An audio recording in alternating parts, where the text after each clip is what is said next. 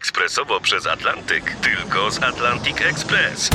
Z nami wyślesz co chcesz, kiedy chcesz, do kogo chcesz i to o 40% taniej.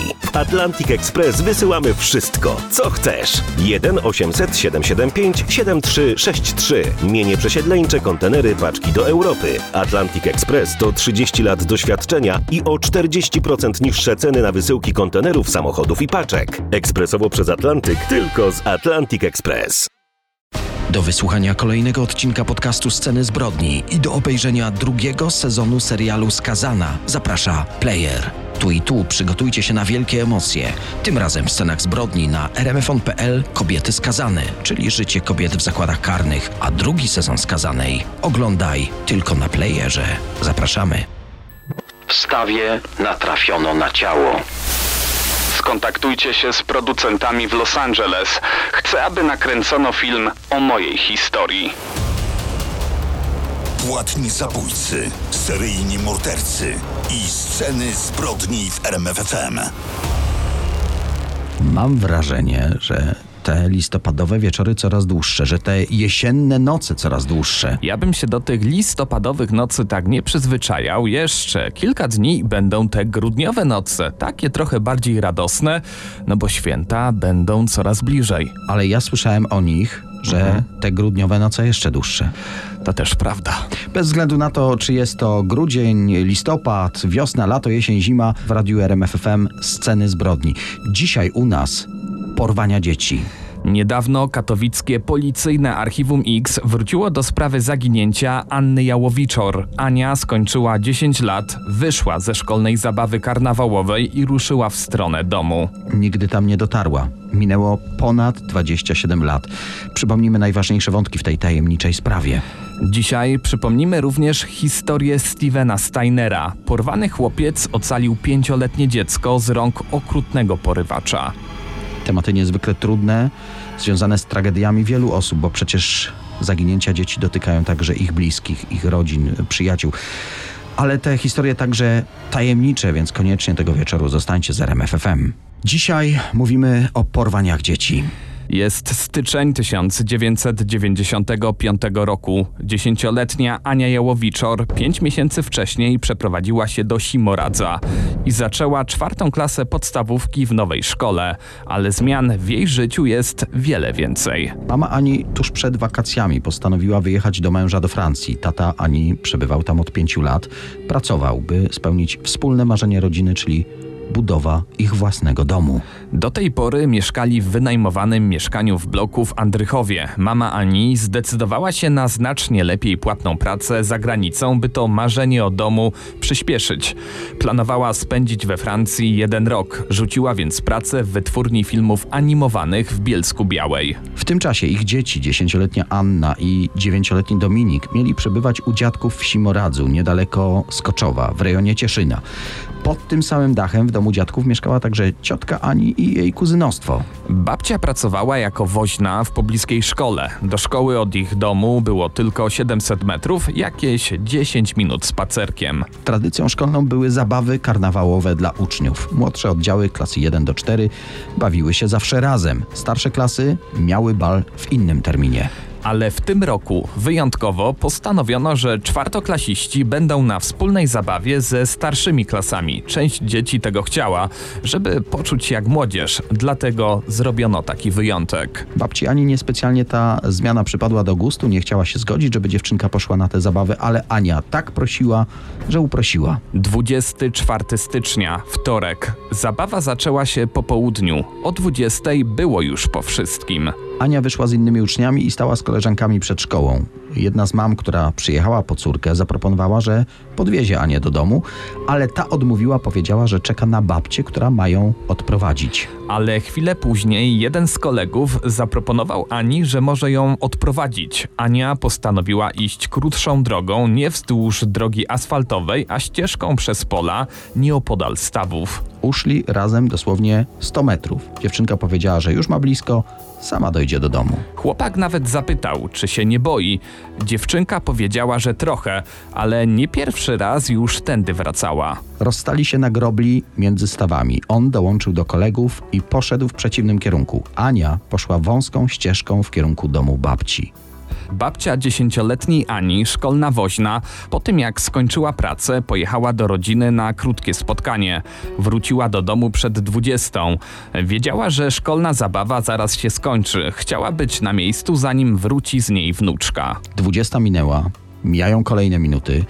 Ania powinna już spokojnie przejść do 700 metrów ze szkoły do domu. Może zabawa się przedłużyła, może Ania się zagadała z koleżankami, ale kolejne minuty wzmagają niepokój babci.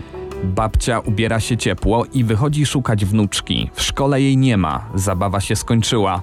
Babcia idzie do domu jednej z ulubionych koleżanek wnuczki. Coś pamięta, że Ania mówiła, że wrócą razem. We wsi poszukiwanie Anny wywołuje poruszenie. Gdy wiadomość o zaginionej uczennicy dotarła do pani sołtys, ta przypomniała sobie, że właśnie koło 20 przechodziła koło szkoły i słyszała jakiś krzyk dziecka. Nie wiedziała, co się stało, ale zapamiętała głośny trzask samochodowych drzwi, a później szybko odjeżdżające auto, dosłownie z piskiem opon.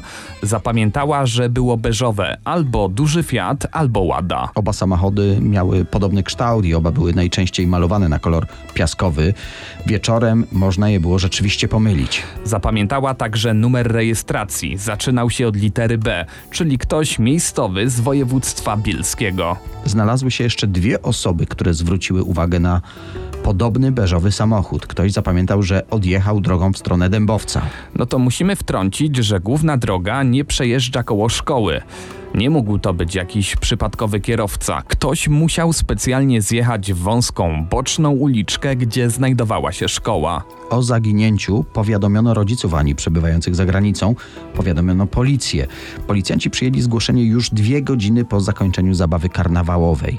Jako, że to są tereny przygraniczne, zawiadomiono także policję w Czechach. Brano pod uwagę ewentualne porwanie dziewczynki, ale funkcjonariusze, strażacy, żołnierze i ochotnicy przeszukiwali okolice, co jest rutyną w przypadku zaginięć. Skupiono się na terenach leśnych. Pamiętamy, że była noc, środek zimy.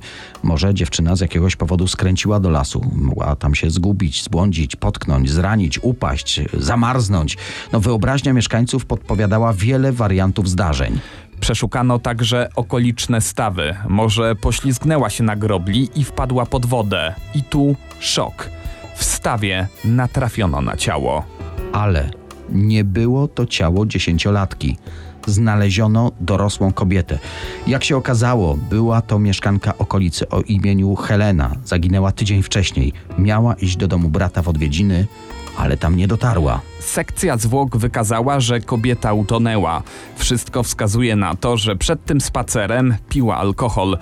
Uznano więc, że był to nieszczęśliwy wypadek, a więc nie powinien być łączony z późniejszym zaginięciem dziewczynki. Wrócono więc do wątku beżowego auta. Psy tropiące złapały ślad Ani. Trop poprowadził ze szkoły do miejsca, w którym pani sołtys widziała to szybko odjeżdżające auto. Tu się trop urywa. Psy zgubiły ślad, co mogło potwierdzić, że dziewczynkę ktoś rzeczywiście porwał w tym miejscu. W prasie pojawił się rysopis Anny. Skończone 10 lat, wzrost 140 cm, kolor oczu brązowe, włosy ciemny blond, znaki szczególne, znamie na klatce piersiowej, niewielki pieprzyk. W trakcie przesłuchań uczniów i nauczycieli, którzy jako ostatni mogli widzieć Anię, dwie dziewczyny z tej samej szkoły zapamiętały samochód odpowiadający opisowi. Dwóch mężczyzn zatrzymało się przy nich i proponowało podwiezienie. W noc zaginięcia Ani widziany był we wsi beżowy samochód typu duży Fiat albo Łada. W 95 to były w Polsce bardzo popularne samochody. Uczennice, które zostały nieco wcześniej zaczepione przez mężczyzn w podobnym aucie, podały ich rysopis. Policja poszła tropem tego samochodu na lokalnych tablicach rejestracyjnych.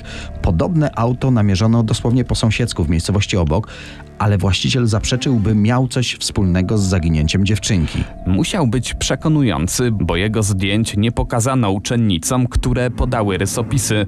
Uznano, że to ślepa uliczka, że to na pewno nie on. Minęły trzy miesiące. Policjanci uznali, że zbadali wszystkie możliwe tropy, sprawę umorzono. Rodzice nie tracili jednak nadziei. Najbardziej zaginięcie córki zabolało mamę. W tym roku pierwszy raz spędziła święta Bożego Narodzenia bez córki. Musiała zostać we Francji w nowej pracy. Do domu na święta wrócił wtedy jedynie tato. Ona ciężko zniosła tę rozłąkę, a gdy dokładnie miesiąc po Wigilii, której nie mogła spędzić z rodziną, ktoś porwał jej córkę, no trudno wyobrazić sobie, co musiała czuć. Jako, że o sprawie zrobiło się głośno, do rodziców Ani zaczęli zgłaszać się jasnowidze. Jedni dawali nadzieję. W wizjach widzieli Anię całą i zdrową, inni przeciwnie. Rodzice Ani wrócili do Polski, chcieli zamieszkać w Simoradzu, mając nadzieję, że będąc blisko uda im się natrafić w końcu na jakiś trop. Od babci Ani otrzymali działkę budowlaną, na której wybudowali ten wymarzony dom, choć bez córki to już nie był dom marzeń. Po 25 latach do sprawy wróciło katowickie Archiwum X, oddział policji, który zajmuje się analizą dostępnych dokumentów i dowodów w oparciu o najnowsze techniki kryminalistyczne. Akta sprawy zaginięcia Ani badane są pod kątem innymi odnalezienia posiadaczy pojazdów opisanych przez świadków. Także w Simoradzu zrobiło się o niej znów głośno. W ostatnim czasie zaangażował się w poszukiwania po latach także młodszy brat Ani, Dominik, wtedy już 34-letni mężczyzna.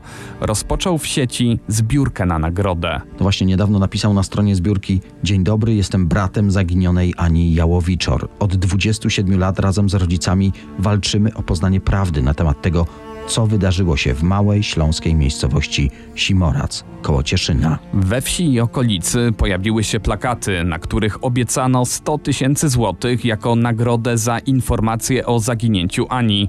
Na plakatach m.in. jej stare zdjęcia, a także progresja wiekowa, jak Anna Jałowiczor wyglądałaby dziś jako 38-letnia kobieta.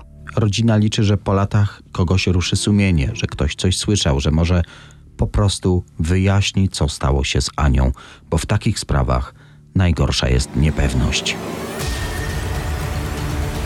Sceny zbrodni w RMFFM. Sceny zbrodni, porwania dzieci. Tę historię rozpoczniemy od policyjnego oświadczenia chłopaka, który rankiem 2 marca 80 roku przyszedł na komendę policji w mieście Ukiah. Nazywam się Steven Steiner, mam 14 lat, nie znam swojej prawdziwej daty urodzenia. Wiem, że mam na imię Steven, jestem prawie pewien, że moje nazwisko to Steiner, a jeśli mam jakieś drugie imię, to go nie znam.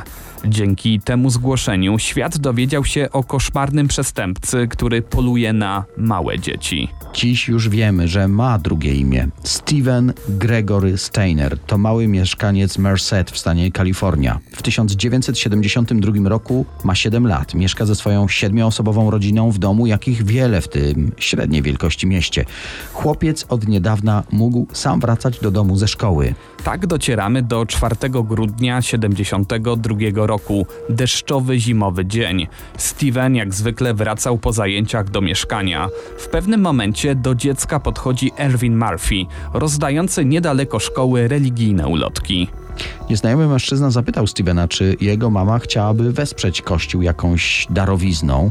Chłopiec odpowiedział, że tak. Murphy zaproponował dziecku podwózkę do domu, gdzie porozmawia z jego mamą o datkach na wspólnotę. Siedmiolatek zwabiony przez dorosłego wsiadł do samochodu. Była to najgorsza decyzja w jego życiu. Autem kierował Kenneth Parnell, mężczyzna o bogatej kartotece kryminalnej, skazany wcześniej za molestowanie dzieci. To on, podając się za przyszłego pastora, zmanipulował naiwnego Erwina Marfiego, żeby uczestniczył w porwaniu. Parnell przekonywał, że musi uprowadzić dziecko, aby wychować je zgodnie z zasadami religii. Gdy samochód minął dom Stevena, Parnell powiedział dziecku, że zadzwonią do jego rodziców i zapytają, czy może zostać u mężczyzny na noc.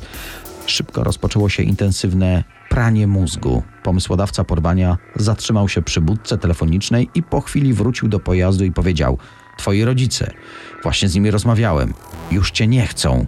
Parnell przekonywał Stevena, że uzyskał prawo do opieki nad nim bo rodziców nie stać na utrzymanie chłopca. Rozpoczął się również prawdziwy koszmar. Chłopiec był regularnie wykorzystywany seksualnie.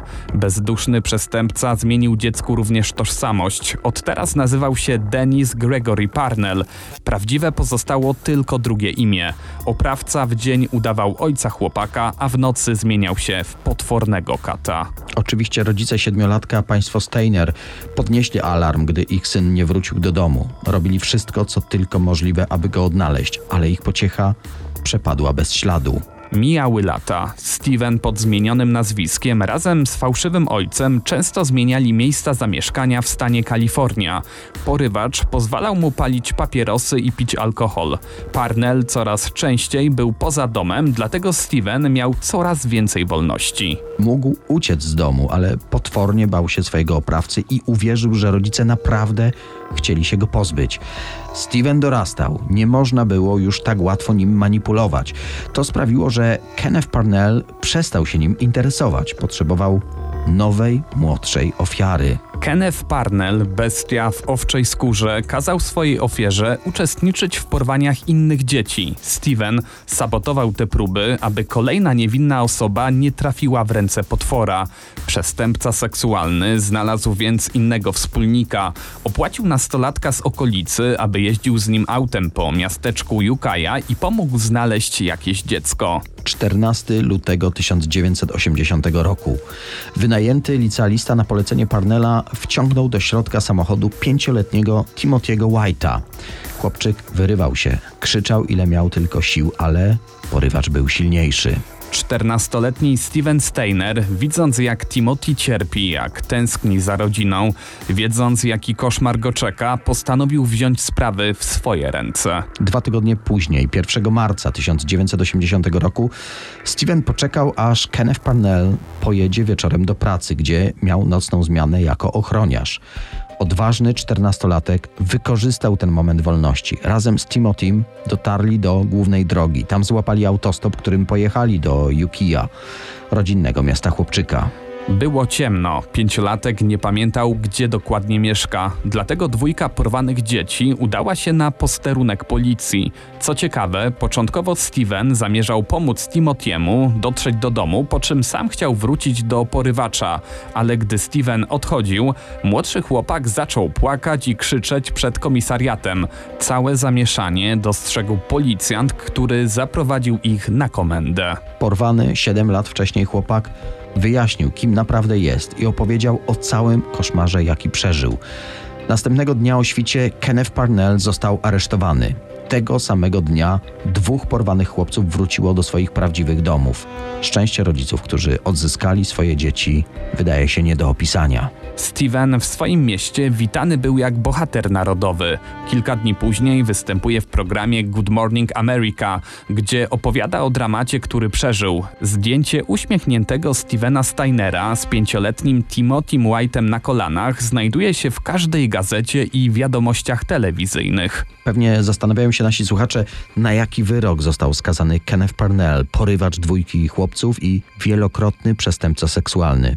W tym wypadku sprawiedliwości zdecydowanie nie stało się zadość. Ze względu na luki prawne, bestia z Kalifornii usłyszała wyrok zaledwie 7 lat więzienia, mniej niż przetrzymywał Stevena, z czego odsiedział jedynie 5 lat. Wspólnicy porywacza zostali skazani na jeszcze mniejsze wyroki. Po wyjściu na wolność Parnell powrócił na przestępczą ścieżkę. Zlecił pewnej kobiecie, aby kupiła dla niego za 500 dolarów czteroletniego chłopca. Gdy sprawa wyszła na jaw w wyniku policyjnej prowokacji, 72-letni bandzior został skazany na 25 lat więzienia.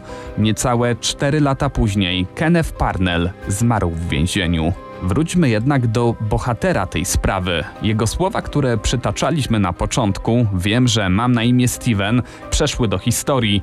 Tak zatytułowano nawet miniserial o tych dramatycznych wydarzeniach. Steiner był doradcą podczas pracy na planie i zagrał nawet rolę policjanta.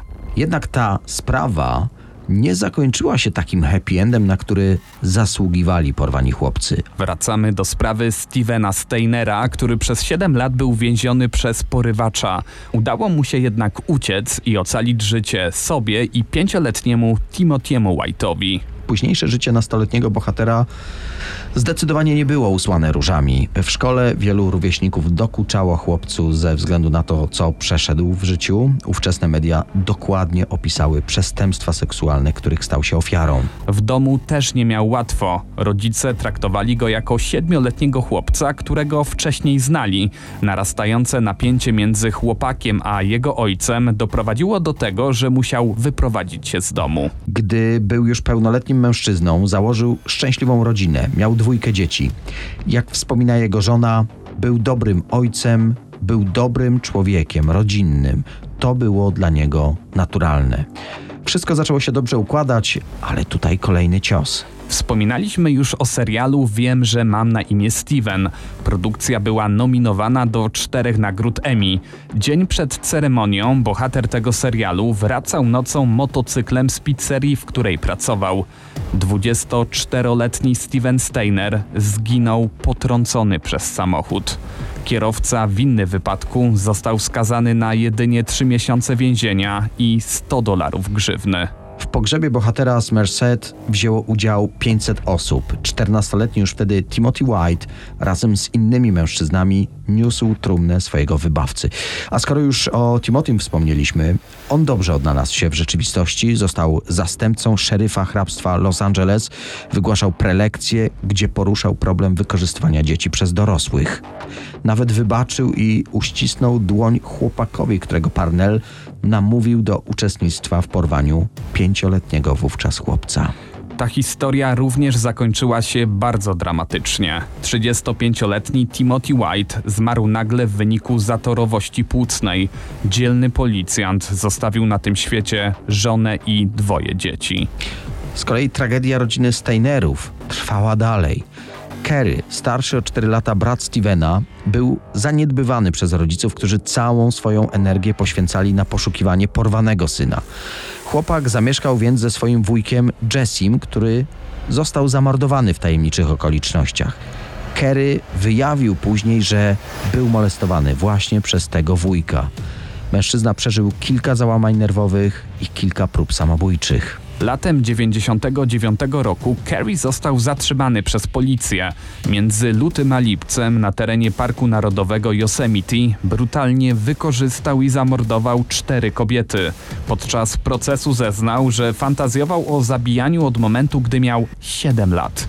W 2002 roku Kerry Steiner został skazany na karę śmierci.